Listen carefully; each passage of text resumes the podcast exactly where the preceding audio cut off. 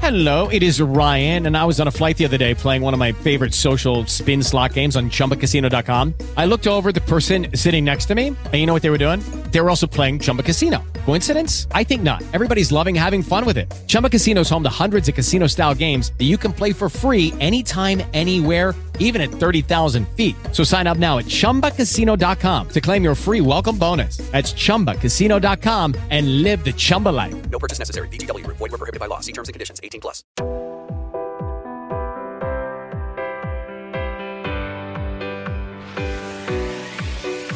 From WBZ News Radio in Boston, this is New England Weekend, where each week we come together, we chat about all the topics important to you and the place where you live. It's so good to be back with you again this week. I'm Nichole Davis. I don't know how often you find yourself scrolling on apps like Instagram or TikTok these days, but I can promise you I spend far too much time. And I can also promise you that I've seen videos way more often about this than just once or twice. We're talking about skincare influencers and makeup influencers showing off their pretty packaged PR products, trying them on, explaining their nine step skincare routine for day and night with all their stuff. I, look, that's fine. I have no issue with that. And to be fair, I have actually learned a bit about my, well, lack of skincare routine by watching these videos.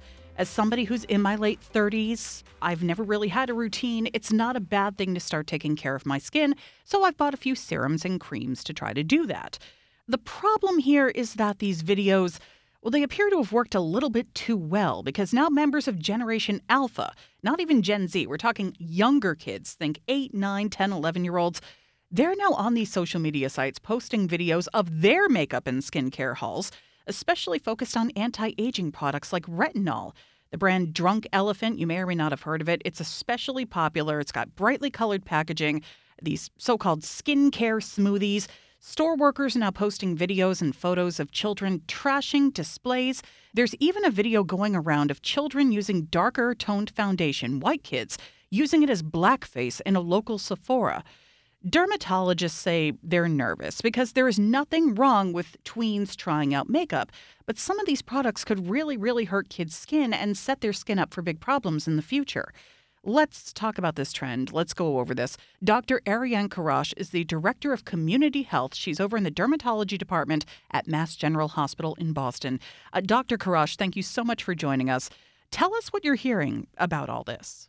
Well, it seems the controversy arose around certain brands who were advertising on social media and working with influencers on social media and uh, sending the message that seemed to be directed toward younger audiences and a message that had implications that gave you know teens and preteens or even younger kids the impression that they should be concerned with beauty and aging and therefore go buy these products for these anti-aging purposes mm. before they may have even reached adolescence and this inappropriate messaging toward kids um, you know was really the concern and that it was being amplified by certain influencers who may have lacked medical or scientific credentials or even awareness of the public health implications that their messages could be having on social media. Yeah, of course kids that age are impressionable and honestly with social media these days adults are pretty impressionable too, let's be honest about it.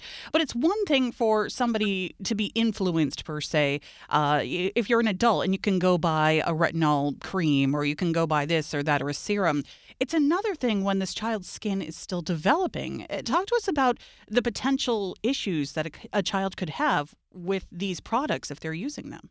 Right. That's a great question. So, as a dermatologist, I'll first say that there's nothing wrong with teaching kids to take care of their skin or to have a skincare routine mm. as long as it's appropriate for their age and skin type.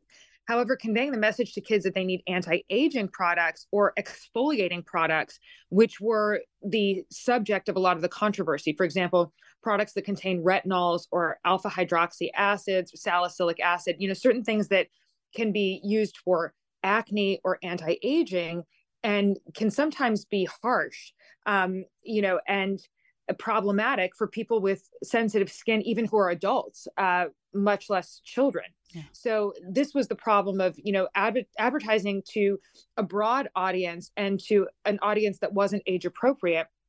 For example, even adults who have eczema or dry sensitive skin might have issues with some of these products. Um, you know, and if children or preteens have some sort of acne, they could see a dermatologist and be given treatments that are effective and safe for their age.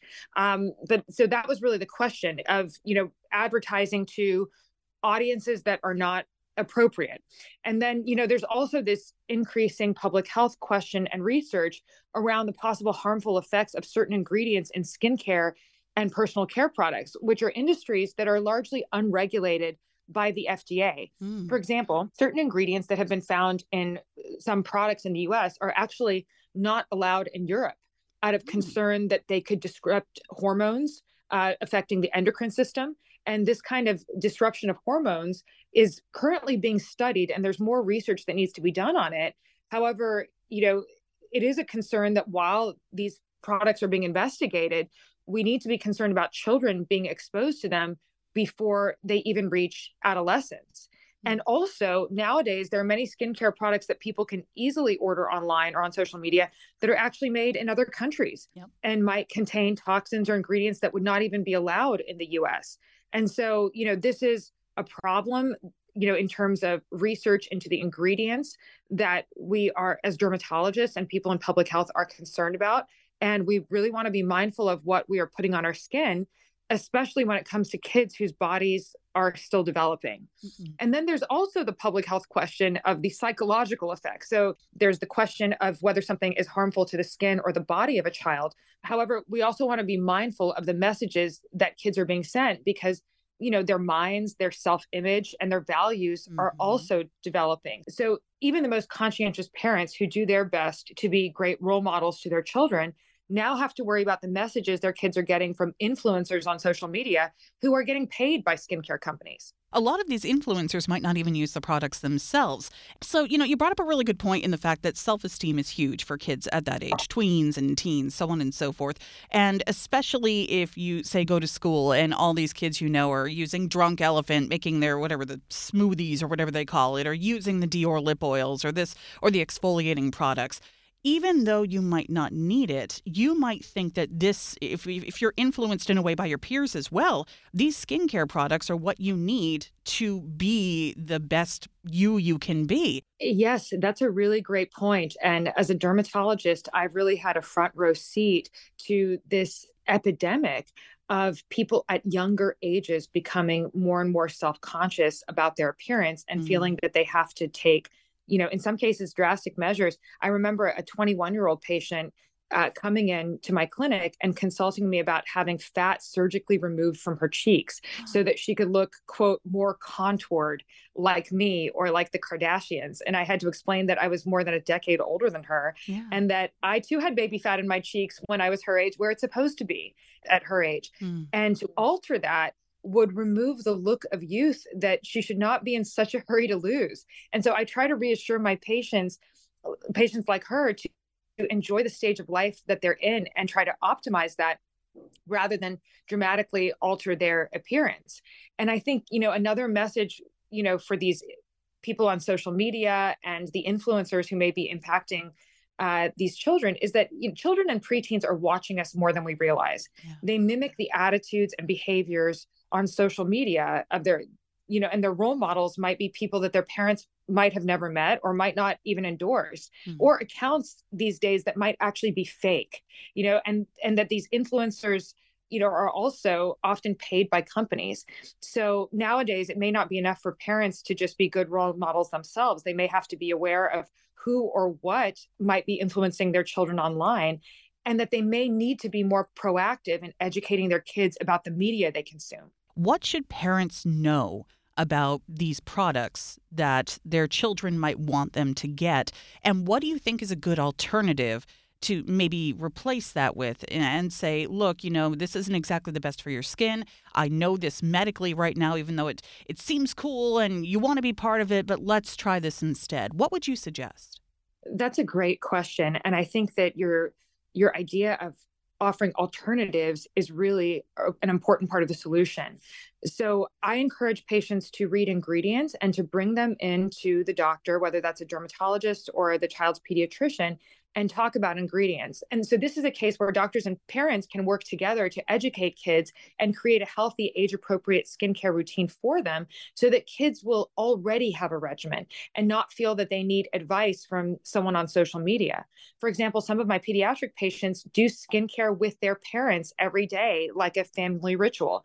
Uh, for example, when the whole family puts on sunscreen together in the morning or does a cleanser and moisturizer regimen at night, and the kids have their own designated products. So, in this way, skincare becomes a habit and they learn to do it with their parents and not some influencer on social media. And I also encourage parents that we can take a lesson from the playbook of these skincare product companies who make packaging fun for kids mm. in that they can put fragrance free hypoallergenic products that are recommended by the dermatologist into brightly colored jars or containers so that these healthier products will also look more fun for the kids. Phenomenal. Well, Dr. Kourosh, this is great information. Thank you for your time and your expertise on this subject. Absolutely. Anytime. Thank you.